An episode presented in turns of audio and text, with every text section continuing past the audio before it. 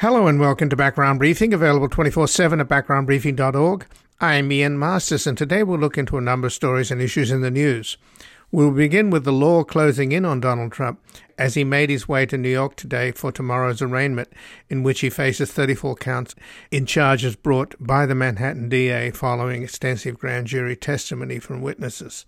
We'll discuss the embrace of lawlessness by the Republican Party, who are placing Trump above the law while denigrating the rule of law. Joining us is Lawrence Douglas, the James Grossfeld Chair in Law, Jurisprudence and Social Thought at Amherst College. He is a contributing opinion writer to The Guardian, and his latest book is Will He Go? Trump and the Looming Electoral Meltdown in 2020. We'll discuss his article at The Guardian, Is the Long Arm of the Law Finally Catching Up to Trump and Putin?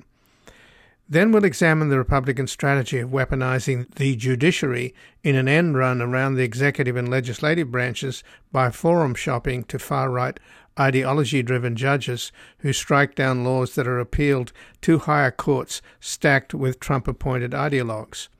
Joining us is Jonathan Zasloff, a professor of law at UCLA School of Law, where he teaches legal history and public policy. His recent work examines the influence of lawyers and legalism in U.S. international relations, the response of public institutions to social problems, and the role of ideology in framing policy responses. We will discuss his article at the American Prospect, How Biden Can Fight Back Against Lawless Judges, and what can be done to stop deliberately chosen Texas federal judges, one of whom struck down parts of the Affordable Care Act and another about to outlaw nationwide a medical abortion drug approved by the FDA 22 years ago. Then finally we look into the results of the elections in Finland that dealt a blow to the youngest world leader, who was considered an attractive fresh face in a club dominated by older men. Joining us to discuss the elections and Finland's entry into NATO on Tuesday is Derek Shearer, who served in the Clinton administration as an economics official in the Commerce Department and then as ambassador to Finland. He is currently a professor of diplomacy and world affairs at Occidental College and the director of the McKinnon Center for Global Affairs at Occidental College. And before we begin, I would like to thank our sustaining listeners whose continued and growing support for Background Briefing enable us to remain independent without corporate underwriting, commercials, paywalls, or constant fundraising, as we deliver a daily news analysis by seeking out the most knowledgeable experts closest to the scene to explore three or more major stories and issues in depth with our soundbites and spin. As a dangerous and devious serial liar and selfish sociopath continues to haunt our politics and poison our social discourse, whose angry and armed followers assault our democracy and attempt to impose a tyranny of the minority in lockstep with their fraudulent wannabe mob boss and Führer, your monthly donations, large and small, at backgroundbriefing.org/donate, or at our tax-deductible nonprofit Public Truth Media Foundation at publictruthmedia.org, contribute to an informed citizenry needed to protect and defend the will of the majority as we work to build a reality-based community in post-truth America. And joining us now is Lawrence Douglas, the James Grossfeld Chair in Law, Jurisprudence and Social Thought at Amherst College and a contributing opinion writer to The Guardian. His latest book is Will He Go? Trump and the Looming Electoral Meltdown in 2020. And he has an article at The Guardian, Is the Long Arm of the Law Finally Catching Up to Trump and Putin? Welcome to Background Briefing, Lawrence Douglas. Always a pleasure to talk with you, Ian. Well, thanks for joining us. And of course, Putin has been indicted by the International Criminal Court, along with his person in charge of the health and safety of children, which is a sort of Orwellian notion, given that she's been kidnapping thousands of Ukrainian children and putting them into Russian homes and having their national identity, driven out of them by propaganda and brainwashing. So the whole thing is incredibly ugly. But since you teach law, I just wanted to ask you, Lawrence, how do you teach law in a country where one of the two major parties, the Republican Party, is embracing lawlessness and backing a lawless candidate for president, backing him to the hilt? And you've also got some of the judges that Trump has appointed who are also being lawless, you know, like Kaczmarek and O'Connor down in Texas. So is this something that you're teaching the students, or is this something that your law students are concerned about? Well, I mean, you know, it's a very good question, Ian, because I really do think a lot of professors who teach, let's say, political science or law, that their whole way of teaching has kind of changed with the advent of Trump.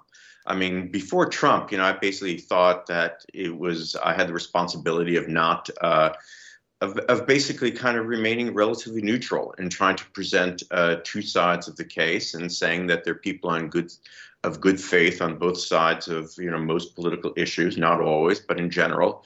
And now, you know, we can't simply say that the United States is symmetrically polarized between the Democrats and the Republicans. The fact of the matter is large portions of the Republican Party are no longer behaving like a party that respects basic democratic, legal, and constitutional processes. Now, again, not all the Republican Party. I mean, we still have people like Mitt Romney, obviously.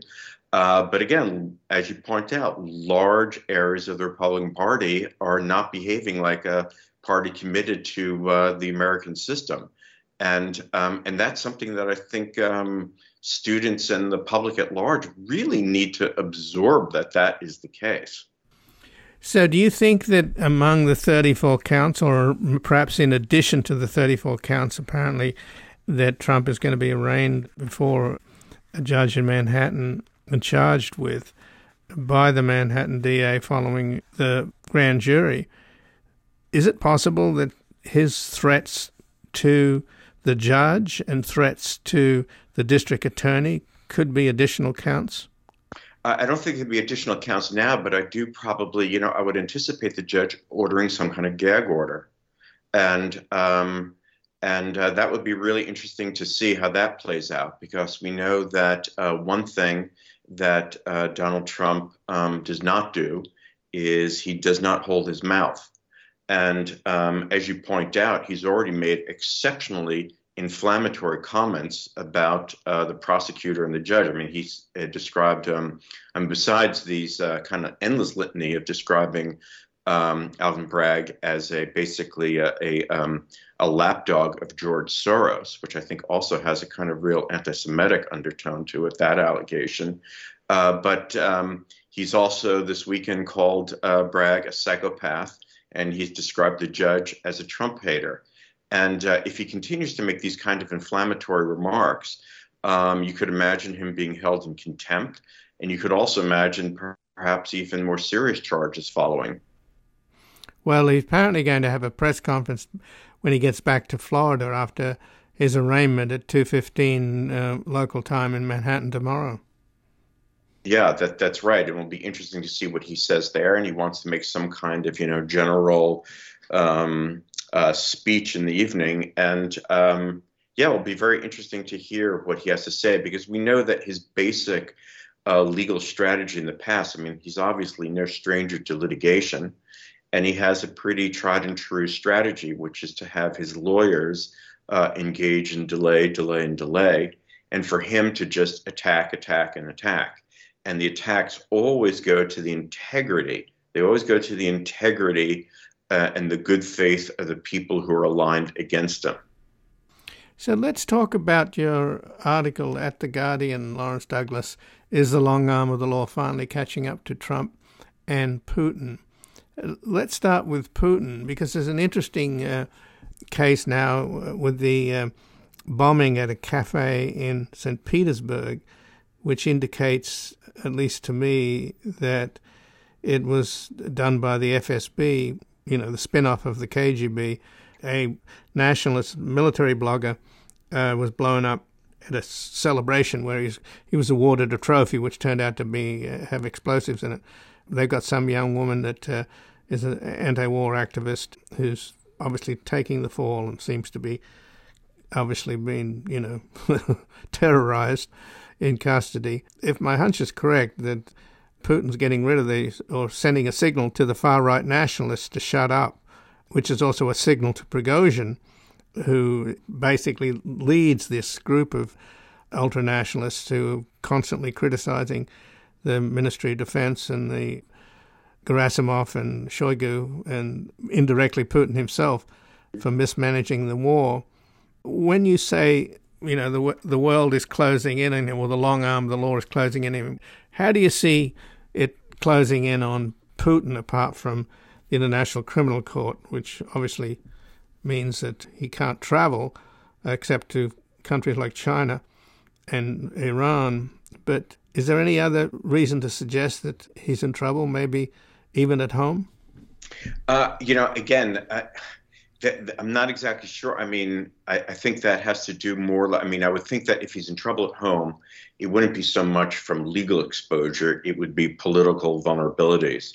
And, you know, to be honest, I don't have, you know, really kind of great insight into the degree to which he is suffering domestically, that is suffering politically domestically as a result of this absolutely misbegotten war that he continues to pursue. You know, there is the possibility of not simply a court in The Hague, that is the International Criminal Court, going after him. I mean, the United States recently, last week, they announced that they would cooperate in the creation of some special tribunal in Ukraine that could, you know, potentially try Putin for the crime of aggression. All this obviously remains highly speculative. I mean, there's no way that Putin is going to find himself on trial in Ukraine or in The Hague if he remains in power. But that said, you know, it's always a little premature to say that these people are going to escape with impunity. I remember back in the day when the International Criminal Tribunal for the former Yugoslavia was established in The Hague, and people said, oh, well, you know, all that tribunal is going to be able to reach are these kind of low fish. They're never going to get someone like Radovan Karadzic or Slobodan Milosevic, the former president of Serbia. And lo and behold, they did. They got both of them, and they were able to ultimately bring both of them to trial. Milosevic, of course, died before his trial ended. Karadzic is right now incarcerated. So, you know, it's a little bit hard to predict exactly what the legal future of Vladimir Putin holds. Well, he's certainly going to have trouble going to G20 meetings. Obviously, he's banned from the G7. But let's turn to Trump. We don't know, of course, what's going to happen tomorrow at the arraignment. But my hunch again, Lawrence, is that it was so clear that Alvin Bragg, the DA, was very, very cautious. He initially didn't want to pursue the charges that were developed by the former DA, Cyrus Vance. He got a lot of flack for that. Two of his prosecutors quit in protest. One wrote a book critical of Alvin Bragg. And then suddenly he turns around and then pursues the case that he didn't want to do earlier. So something clearly happened. What do you think happened? Well, this is a big question, because we know, as you already pointed out, this is a multi-count indictment. And you know, a lot of people have observed that, well, going after Trump for having paid hush money to a porn star, covering that up, it's really not that serious of a charge relative to the kind of wrongdoings that Trump has had a pattern of basically engaging in. But the multi-count indictment suggests that that there might be other things that Trump is going to be indicted for, that, you know, dealing with his business practices. And I think that it would settle the nerves of many people who worry about the strength of the case against Trump based on these hush money payments. I mean, I would like to see a stronger case than just that going forward. So there are stronger cases in the pipeline, aren't there? Georgia. Absolutely. And the special counsel. Right, of course. I mean, I was just focusing on the on what could be in the indictment coming out of the Manhattan DA. So it's possible, again, that even that case is stronger, that it includes counts that we don't know of at this moment. But you're absolutely right. I mean, there are potentially other indictments that are going to follow on the heels. I mean, we know that he's being investigated by the Justice Department for both possible crimes associated with the insurrection of January 6th and also with the failure to hand over classified material from his residence in Mar-a-Lago. And we also know that the DA in Fulton County, Georgia, is pursuing a case, and possible indictment for criminal solicitation of election fraud in Georgia. And those are very serious charges. But back to the beginning question I asked you, Lawrence, which is the fact that the Republican Party seems to, be encouraging or accepting lawlessness. I mean, they are at this point basically saying that this is a political charge, that all of them, not just the New York DA, but Fulton County and Jack Smith. This is all politics. It has nothing to do with the law. I mean, on the same time, they're appointing such clearly partisan right-wing judges who are ruling on the basis of ideology, like Kaczmarek and O'Connor and the Supreme Court majority. So I just don't understand, how they can get away with it, because it seems sort of so incredibly hypocritical. But on the other hand, it seems like a strategy that they're politicizing the law and then accusing the Democrats of politicizing the law. Well, I mean, in a sense, they've almost kind of been infected by the strategy of Donald Trump. I mean, that's really been Donald Trump's strategy all along. He always accuses others of engaging in precisely the actions that he himself is engaging in, and he's got a lot of traction from doing that. That said, I wouldn't necessarily associate his Supreme Court appointments with some of these other federal judges that you talk about. I mean, the members of the Supreme Court, you might have, very strong disagreements with the way they decided some of their decisions this past term. But on the other hand, I don't see them as kind of buying into this this attack on the rule of law that Trump is engaging in, and that we find many other Republicans echoing as of either cowardice or just opportunism. I mean, it would be one thing for, Ron DeSantis to come along and say, I kind of question the strength of this case that's being brought against Trump. It's another thing for him to call Alvin Bragg, echoing Trump, a Soros prosecutor. I mean, that's an absolutely disgraceful thing for DeSantis to say. Right, and it's based upon a massive lie that Soros never gave a dime to Alvin Bragg. He gave money to Colour for Change, which is an organization that encourages the election of African American and other minorities to public office. But exactly. There was no connection at all between Alvin Bragg and George Soros. No connection at all. And you repeat the same thing over and over again. And, these lies start to constitute their own reality. And again, we should recognize what a pernicious reality it is. I mean, Trump has been using these phrases in his fundraisings about the cabal of globalists who are aligned against me, which sounds like, something plucked from the protocols of the Elders of Zion. This anti-Semitic screed from the early part of the 20th century. So, it's absolutely disgraceful. And it's disgraceful to see other Republicans who obviously know better, just kind of parroting or echoing or even amplifying what he's saying. Well, Lawrence Douglas, I thank you very much for joining us here today. It's always a pleasure to talk with you, Ian. Thanks for having me. Well, thank you, Lawrence. And again, I've been speaking with Lawrence Douglas, who's the James Grossfeld Chair in Law, Jurisprudence and Social Thought at Amherst College, and a contributing opinion writer to The Guardian. His latest book is Will He Go? Trump and the Looming Electoral Meltdown in 2020. And he has an article at The Guardian, Is the Long Arm of the Law Finally Catching Up to Trump and Putin? We're going to take a brief station break and back examining the Republican strategy of weaponizing the judiciary in an end run around the executive and legislative branches, by forum shopping to far-right ideology-driven judges who strike down laws that are appealed to higher courts stacked with Trump-appointed ideologues. Stand here now as one accused, but I'm the one who persecutes. I'm the one who can give reprieve. I approach myself upon my knees now. We got witnesses around. The verdict's coming down.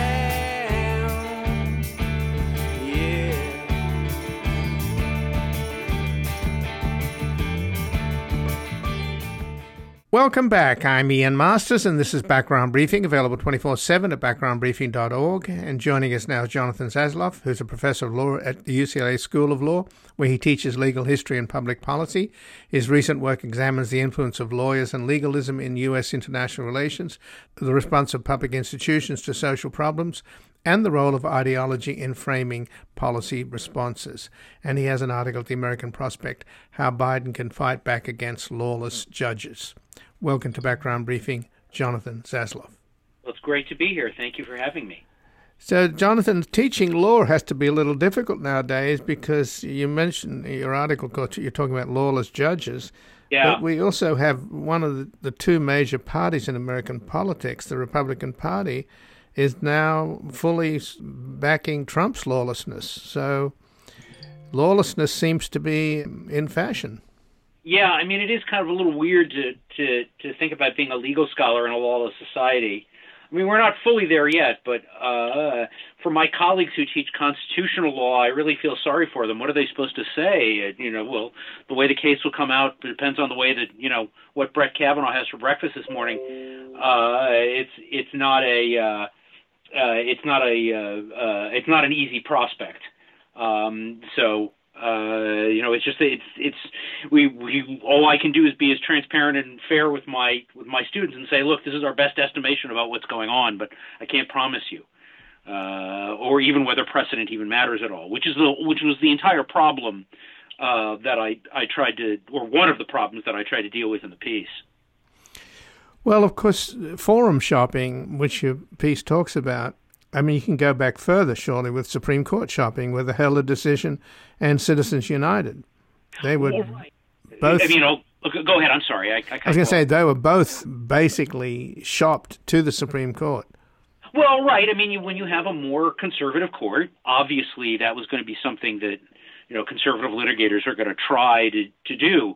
But at least in that case, I mean, as awful as some of those decisions were, it's really not even nearly as bad as what's going on in Texas now, where essentially because you have some very, very right-wing trial court judges and a very right-wing appeals court, what happens is that conservative litigators can basically just find, you know, essentially pick their judge who will give them what they want. We're in a position now where the question of the so-called abortion pill, Mifepristone, where Ken Paxton, who's the Texas Attorney General, basically is filing a lawsuit in Amarillo, Texas, in the Texas Panhandle, to try to block the FDA's approval of this drug, which is a 20-year-old approval. But because there's only one federal judge in Amarillo, and he is a very, very conservative man, Matthew Kaczmarek, who is an anti-abortion, anti-LGBT activist, before he got on the bench, basically they filed a case in Amarillo, and Kaczmarek will issue a nationwide injunction striking down whatever the administration wants to do, whether it's on the abortion pill, whether it's in their new rule saying that corporations can consider climate effects in fiduciary duties, whether it's any other things. There's another judge in Fort Worth, a man named Reed O'Connor, who's one of only two judges there, and the other judge is also a very right-wing judge, where they sue, they get in front of Judge O'Connor, and just last week he struck down a whole series of regulations that the Biden administration wrote on having to cover preventative health care. It was completely lawless, but they'll do it, and because the litigators can essentially pick their judge, they can go to the judge they want and get the decision they want. And it's a significant problem. It's almost like the Democratic Party exception to Article 2 of the Constitution. The Biden administration doesn't get to write any rules. The same thing happened with the Obama administration. And it's worth noting that the Texas Attorney General, Ken Paxton, is himself under indictment for corruption. He also, in the tradition of Donald Trump, he also paid off a mistress with campaign money. Allegedly, so, as far as I know. I'm not sure. I don't know whether that's been absolutely fully demonstrated, but it wouldn't surprise me that right. Happened. Well, but the indictment for corruption is languishing, right? And I can't tell you why that has taken so long to continue, and why they have not moved forward with that. It's a little beyond my bailiwick, but it really, I mean, he was indicted many years ago, and now we're just sitting there waiting for the trial to move ahead. He seems to have been able to have delayed it, and I think it's moving very slowly through Texas courts. It's now on the appeal docket of the Court of Criminal Appeals, but we're just waiting to see what's happening with it. So Kaczmarek at any moment could literally rule that there's now a nationwide ban on this medical abortion pill, Mifepristone.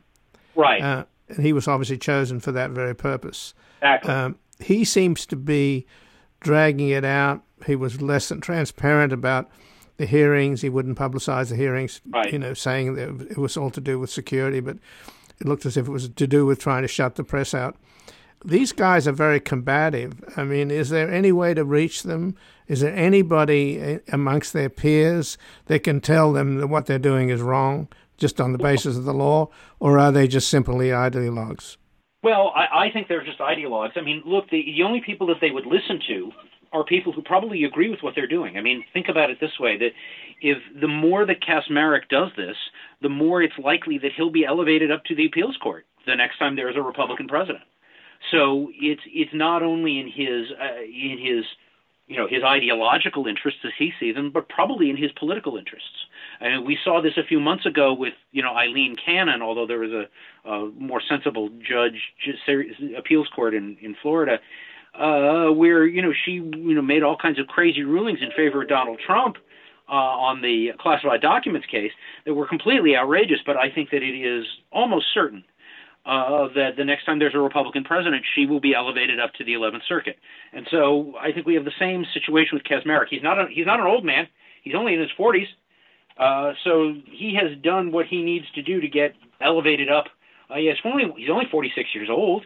So I find it very difficult to believe that. It is possible that even if he rules on this and the Justice Department appeals to the Fifth Circuit, that even the Fifth Circuit, which is unbelievably conservative, will strike down his ruling on the grounds that it's just completely lawless. But I'd actually be rather skeptical of that because the kinds of judges that are on the Fifth Circuit, at least the vast majority of them, are almost as conservative as Kaczmarek is. The Reed O'Connor last year or a couple of years ago struck down large chunks of Obamacare that even very conservative litigators said was completely lawless and sort of the worst kind of judicial activism, and the Fifth Circuit upheld it. It went up to the Supreme Court, and the Supreme Court struck it down. But with something like Mifepristone, I'm not sure that they would. I'm not sure that they would take it. So I don't think that that's the way to deal with it. And in terms of the latest move by Reed O'Connor to strike down the Affordable Care Act's requirements that health insurance companies cover preventative care, you're equally unsure about the fate of that one before the Fifth Circuit. Yeah, I think that there's a very good chance. There's a very good chance that they uphold that one too. Essentially, they've got enough protection from their local appeals court, and they've shown their ability and desire to do this all the time. So I don't see any reason why. I think that there's a very good chance that stands. There are other ways in which the administration might be able to deal with that, but right now they've been very passive on it. But Jonathan Zasloff, what you're describing here is the weaponization of the judicial branch, and it's being done in the service of the tyranny of the minority, of minority rule, when you have the legislative and the executive branch passing laws, and then they are able to find the furthest right-wing judge that they can find and in a right-wing circuit, and then shop it to the Supreme Court, which is equally stacked with far-right judges. So this is a Republican Party tactic, is it not? This is, we're talking about strategy here, not accidental about this. Oh, yeah, no. This is absolutely strategic. The Stephen Miller, the former nativist advisor to Donald Trump, started his group America First Legal with this exact strategy. Republican attorneys general are doing this with this exact strategy.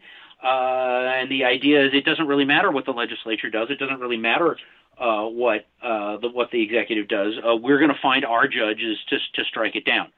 And so that is part of their strategy. So this is not an accident. It's really an attempt to, hem in the administration on all sides, and so far it's been very successful. And that's why, I try to suggest in the piece, and there are other things, that the administration needs to be more aggressive in trying to find out other ways around it. One of the strategies could conceivably be, it's apart from what I'm writing, is for the administration simply to say, we're not going to listen to this guy. And then you could really have a crisis on your hands.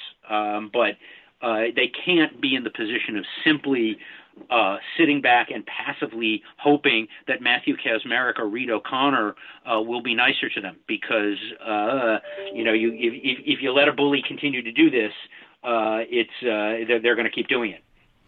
We'll explore that further then. I wanted to talk about your other suggestion, which is that the Biden administration could sue first using the Declaratory Judgment Act of the 1930s, but first follow through on the idea that they could just ignore Kaczmarek and O'Connor. Oh, I don't think that they could do it legally. I mean, there are other strategies too, but Ron Wyden, who's a senator from Oregon on the abortion pill case, says they should just ignore it, and that there's an infamous position from President Jackson, Andrew Jackson, supposedly Donald Trump's hero, who, when John Marshall told him that he couldn't exile the Cherokee from Georgia to Oklahoma, infamously said, Justice Marshall has made his decision. Now let him enforce it. I think that they might say that either this is illegitimate, or they might say, well, we're going to appeal this in some way, or they'll simply the FDA simply will not withdraw its approval of the drug. But that could be a little bit tougher, because then you would have O'Connor and Kaczmarek holding people in contempt. But again, how are you going to get them there to hold them in contempt? I mean, and there will be other lawsuits concerning that. I think that what they're going to have to do is raise the stakes, and that could be part of it. And, we think that this decision is lawless, and we're simply not going to adhere to it, and we'll start distributing the abortion pill. That would be a raising of the stakes, but that's what conservatives pioneered in the 1960s with massive resistance to civil rights. So, what's sauce for the goose is sauce for the gander. I think there are other better strategies in the short term, but with the abortion pill case, it's already started. So I'm not sure the Declaratory Judgment Act would work in that case. Well, there's also, the tactics being used by Senator Tommy Tuberville, who is the least qualified member of the Senate, perhaps in history. I'm going to slow down all of the appointees until you back off on these policies. That's sort of standard stuff. I mean, it's a little ridiculous in a lot of ways, but that's sort of standard stuff. But to have a single district court judge decide that, the voters might have elected Joe Biden, but actually I'm the president of the United States, is not. Right. Well, I bring it up, though, Jonathan, just to point out that, again, the far right are very aggressive and very effective, and the Biden administration and the Democrats appear to be passive in the face of this zealotry. Certainly the Justice Department has been.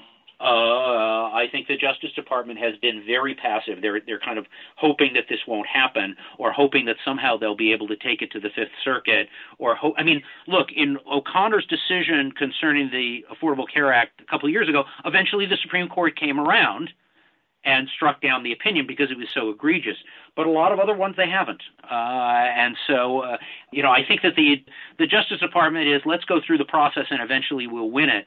I'm more of a pessimist on that. There was a terrible decision about a year and a half ago, a judge in Louisiana that struck down the Biden administration's social cost of carbon rule before it was even a rule. That the Justice Department took to the Fifth Circuit, and the Fifth Circuit overturn the trial judge's decision.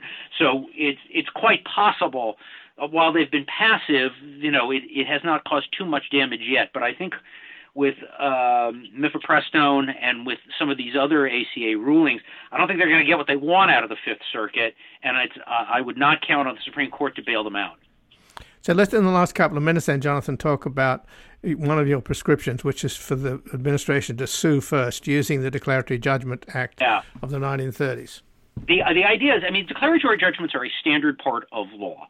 The statute was written in the 1930s, and basically it is designed to combat legal uncertainty. Nowadays, it's used mostly in cases of intellectual property. I have a patent. I know somebody is going to sue me one day saying that I'm infringing on their patent, so I sue first and try to get a declaration that I am not infringing anybody's patent. That's pretty standard practice. What I'm saying is that the administration, when they issue a rule that they have reason to believe is going to be challenged, usually on things concerning immigration, things concerning abortion, things concerning the environment, they should sue in the District of Columbia, which obviously is where the government is held, to get a declaration that the rule is legal. And the reason why this is important, not only because they get a declaration the rule is legal, is because essentially if the rule has already been tried and already been stated to be legal, a judge down in Texas can't grab jurisdiction. The hearings concerning this this regulation are already in proceedings in the District of Columbia. And furthermore, if Kaczmarek or O'Connor then go ahead and say, well, we're going to have our own hearings on it, the administration can say, we've already got a declaration that this thing is legal. We are following the rule in the District of Columbia where we are, and there it would be a case. It really doesn't matter what O'Connor and Kaczmarek say. We have a ruling from a judge in D.C. that says that it's legal. And remember, it doesn't have to be a particularly liberal judge. It just has to be a judge who isn't a nutcase. So that was the theory behind this. It's not foolproof.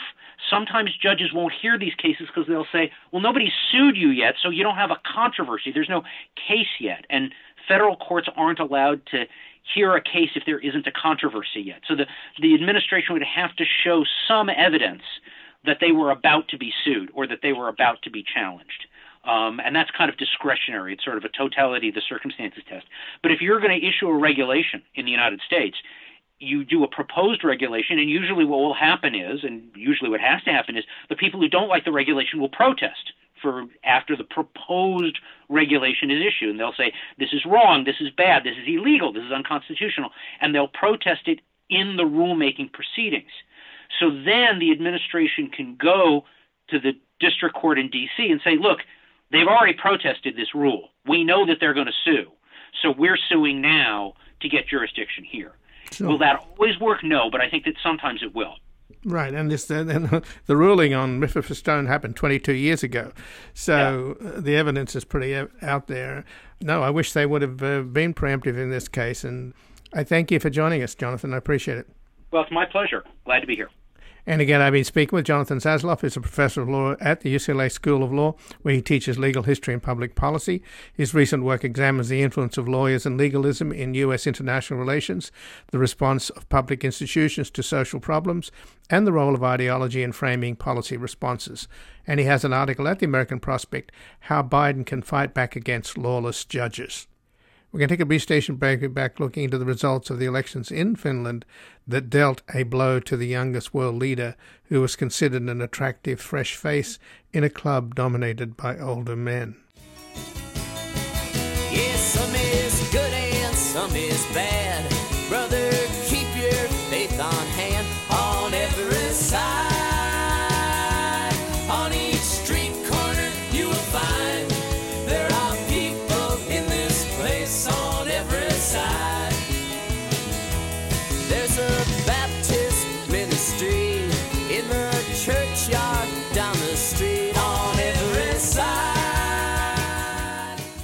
Welcome back. I'm Ian Masters, and this is Background Briefing, available 24/7 at backgroundbriefing.org. And joining us now, Derek Shearer, who served in the Clinton administration as an economics official in the Commerce Department and then as ambassador to Finland. He's currently a professor of diplomacy and world affairs at Occidental College and a director of the McKinnon Center for Global Affairs at Occidental College. Welcome to Background Briefing, Derek Shearer. Thank you, Ian. Well, thanks for joining us. And there was an election over the weekend in Finland, and the attractive, young, energetic, youngest woman leader in the world, Sanna Marin, lost her re-election. So is this a case of lively, interesting young women losing out to boring old men? I don't think so. I mean, you know, the funny thing about Finns is that they generally don't vote on personalities. And again, this wasn't just a one-up versus a one-up. It's a parliamentary election where you're not actually voting for the leader, you're voting for candidates in the party. And what happened was you ended up with three parties almost tied. The National Center Party, headed by the boring old man, as you said, got around 21%. The right-wing nationalist party, the True Finns, got around 20%, and the Social Democrats, led by the attractive young 34-year-old, got like 19-point-something percent. And then there are a host of other parties, including the Greens, the Left Alliance, the Swedish-speaking party. So, as you can see, I mean, no one party really exceeded a fifth of the population in voting. So we can talk about what it means or what the effects would be, but I don't see it as a kind of personal rebuke of a young woman. It was much more a vote about economic and domestic policy.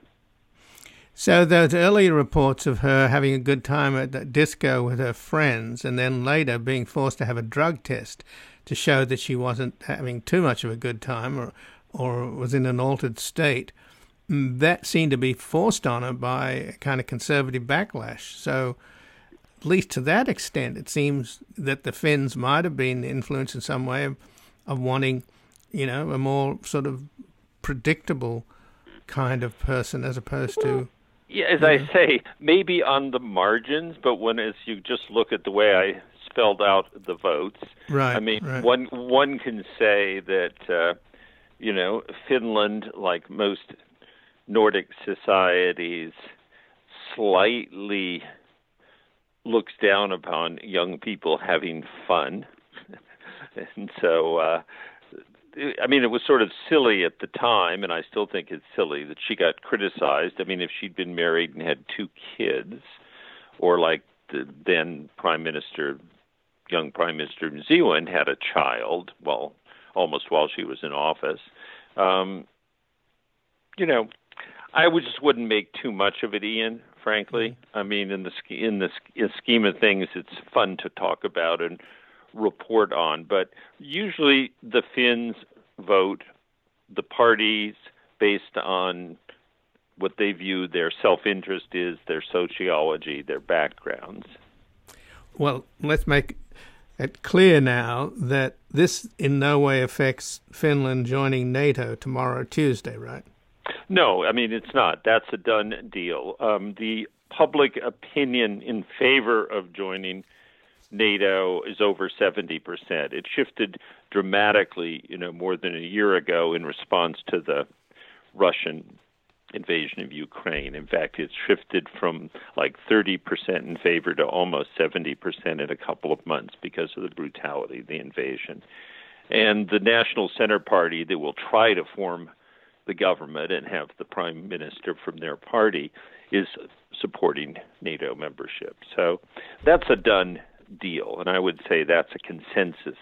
Now, the right-wing True Finns didn't say they would leave NATO either. They're more critical of the EU, and of course, they're take a kind of right-wing populist view of domestic politics at home. But the Russians are not popular. Unlike some right-wing populist parties in Europe that do have relations with the Russians, Finns know the Russians from their long history. and they're not loved. So this is obviously happened because Turkey withdrew its objections, and as did Hungary. And interesting enough, Hungary, which Orban has been very much on Putin's side, Putin issued a statement saying that Hungary was no longer a friend. But meanwhile, both Hungary and Turkey are blocking Sweden, are they not? Yes. And again, both, I would say, for domestic reasons. And I think over time they'll drop it. I mean, in Turkey's case, there's going to be national elections in May. And the head of Turkey, Erdogan, has been using the Kurdish issue, has been used in the past for domestic Turkish politics. And because there are a lot of Kurdish immigrants in Sweden, some of whom have been very politically active, he's called at that issue vis-a-vis Sweden. I think he'll drop the complaints, assuming he wins significantly in May.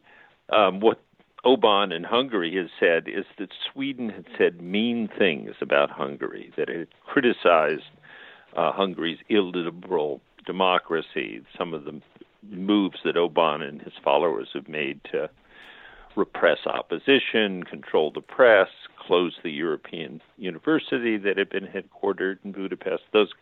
So there, you know, it was an excuse for them to say we're not going to vote for Sweden at this time.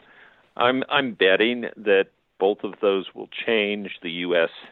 talks to both of those countries, and particularly in Turkey's case, besides the domestic politics, they want things. You know, they'll trade votes for weapons and other things.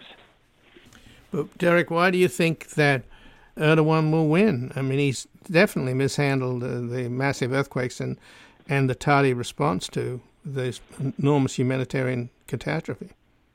I mean, I'm not certain, but he exercises, not unlike Orban in Hungary, you know, control and influence in the electoral process. He has the highest profile and the most money. And there, I couldn't tell you, for example, who the opposition leader in Turkey is running against him. And I tend to follow, you know, foreign affairs. Well, some of them are in jail, aren't they? Well, I mean, that's just saying. There is no, it's not like we can say, oh, he is running against X, who's clearly a reformer, a good guy, relatively speaking. You know, Erdogan has managed to clear the field of opponents, just as Orban has done. I mean, just as Modi is doing in India. So back to Finland, the Finns Party, the populist party, they have a very hard line on immigration, right? How would they compare to, you know, the Alternative for Deutschland in Germany and the right-wing government in Sweden, which got the most votes in the last election? Well, you know, I'm not a super expert on this, but I mean, like the alternatives in Germany have toyed around with Putin and the Russians, and the true Finns have not been doing that. Again, in Finnish style, even though they're considered right-wing populists and they're not in favor of immigration, they're not as extreme as either of those two parties you mentioned. And also, interestingly enough, they are for the Finnish welfare state. They just want to focus it on what they view as true Finns, working-class Finns, not help out immigrants or, you know, help out the EU and causes. So they're a kind of interesting version of populism that you could say is progressive on some domestic policy issues, but on the rest of the world, it wants to be semi-isolated. So in terms of Finland joining NATO, which will happen tomorrow, Tuesday, that's about a 1,300-kilometer border now? Yes, with Russia. And for a while, it had been when I was ambassador and they voted to join the EU, they became the EU's border with Russia. And now they're the longest border with Russia as NATO. So, and of course, the Finns never disbanded, their army or cut back military spending during the end of the Cold War. They kept universal conscription. So they have a long tradition of raising a people's army almost at a moment's notice. And just about everyone has served at least a year. It's required if you're a citizen. And they, of course, been using and working with us weapons. When I was ambassador, they bought the F-18 Hornet, and they've just recently purchased now a much upgraded fighter. They've been involved in training exercises with NATO as part of Partnership for Peace, which we started when I was ambassador. And of course, the Russians know them well as tough fighters who had repelled a Russian invasion back in the Winter War when Stalin tried to do in Finland what Putin tried to do in Ukraine. Stalin had picked Finn, who was living in Moscow, to become the new leader of Finland and this fake government that he was going to create as soon as they crossed the borders and swept away the Finnish army. And Putin was going to put in a puppet government as soon as he killed or got rid of Zelensky and took Kyiv, and it, of course, didn't happen in either case. Well, the Finns did, of course, surprise, just as I guess the Ukrainians have surprised the Russians back in 1939. But now, of course, Russia is making noises about sending its divisions up there now and bolstering its defenses along that border. So, well, that's just, Putin makes noises about a lot of things. Nobody can actually see reasonable circumstances under which he would get in any kind of shooting war with Finland now that it's a NATO member. That's serious World War III. We are already in a kind of state of hybrid war with Russia. And Russia made this quite clear in their recent doctrine, which they announced publicly, that, the West is the enemy, trying to encircle it and trying to overthrow it, and they're resisting. But they have been engaging in various forms of warfare, especially cyber warfare, and, the classic examples of their hacking into our election for a long time. And so this doesn't really change things other than it's viewed as a defeat for Putin, because now he's got a well-armed, very good, tough group of fighters on his border, which he didn't have before. He said, and he hadn't planned on that. He thought he'd just quickly roll into Ukraine, as you know. But he's also got an incredibly good military arrayed against him. As you mentioned, the Finnish armed forces are quite formidable. They have the most powerful arsenal of artillery pieces in Western Europe, and that's exactly what is being used now in the war in Ukraine. Russia, of course, has a preponderance of artillery tubes and enormous amount of ammunition, which they burn through 30,000 howitzer rounds per day. Now they're trying to get more from North Korea in exchange for food. Is there any indication, Derek, that the Finns are helping out the Ukrainians with artillery pieces? Because the Ukrainians, we keep promising them stuff, and a lot of the stuff that the U.S. is delivering is junk, doesn't work. No, I think you're exaggerating, Ian. We've given them a lot of assistance and a lot of things that are helping. There's, and so is Western Europe, and Finland has been supportive of that through the EU. I don't know what the next plans would be, frankly, about Finnish artillery or who would replace that for the Finns, because you don't want to reduce the strength of their army on the Russian border either. Right. Well, just then in the last couple of minutes, Derek Shearer, what about Sweden then? The Swedes are now saying they'd like to join NATO by July, which is the NATO summit. but they're sort of hedging, saying, well, it may not happen. What do you think is likely to happen? I mean, you mentioned earlier that the U.S. is probably going to weigh in on Turkey, and maybe if Erdogan wins in May, then he'll want to make a deal, or even before then, I guess. But then, on the other hand, Orban is a tougher nut to crack. He's hoping, I imagine, that Trump will come back. Well, yes. I mean, that's one of the things that is troubling about what's going to happen in the future is that, you know, countries, some of them would be very pleased to have Trump come back. Others, certainly Finland and Sweden and many of our other close friends, are worried for other reasons, you know, how bad it would be if it happened. But I think in Turkey's case, I mean, the best guess is they're going to say yes after the May elections, assuming Erdogan, you know, wins. I can't predict what Orban's going to do. I just don't know. He's probably being pressured by Putin. But at the end of the day, you know, I think Sweden will become a member of NATO, whether it's this year or next year. It's not that big a deal, I mean, in terms of what we're talking about militarily or politically. It'll happen. And the fact that the Finns are in is the most significant thing. Well, I thank you for joining us here today, Derek Shearer. I appreciate it.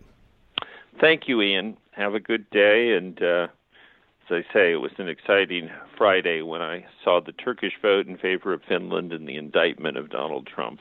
Made my weekend. Well, today all we've seen on TV is pictures of his plane landing at LaGuardia and his limos heading into Trump Tower. So I guess everybody's waiting with bated breath for what happens tomorrow. And after. It's an ongoing show. And a topic of another show with you, Ian, another time. I agree, but it's a little bit like reading the National Enquirer, frankly. It's not what I think our politics should be about. Well, yes, that's true, too, but... You know, I used to say we're the reason why we don't have social democracy in the U.S. the way they have Swedish social democracy is not enough Swedes. But there are lots of other reasons, too. Well, again, I've been speaking with Derek Shearer, who served in the Clinton administration as an economics official in the Commerce Department and then as ambassador to Finland.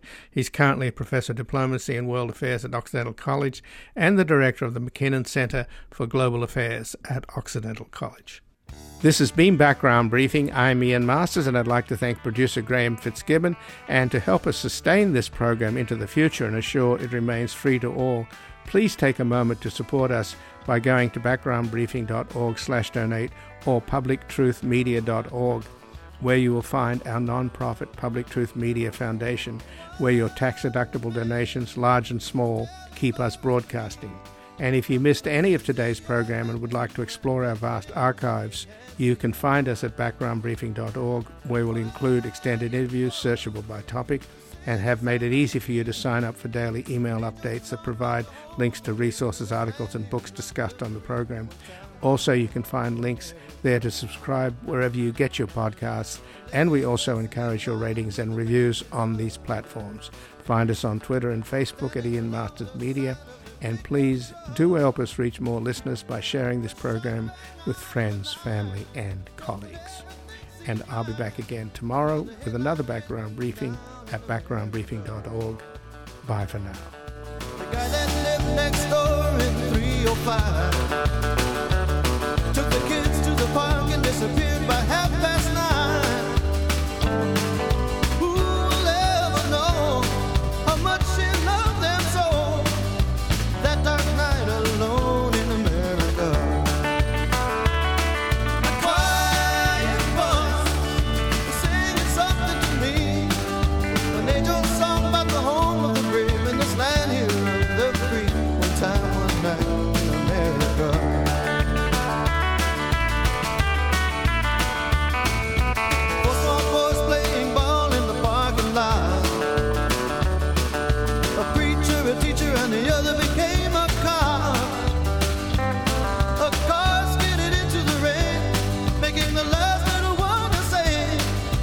One more light goes out in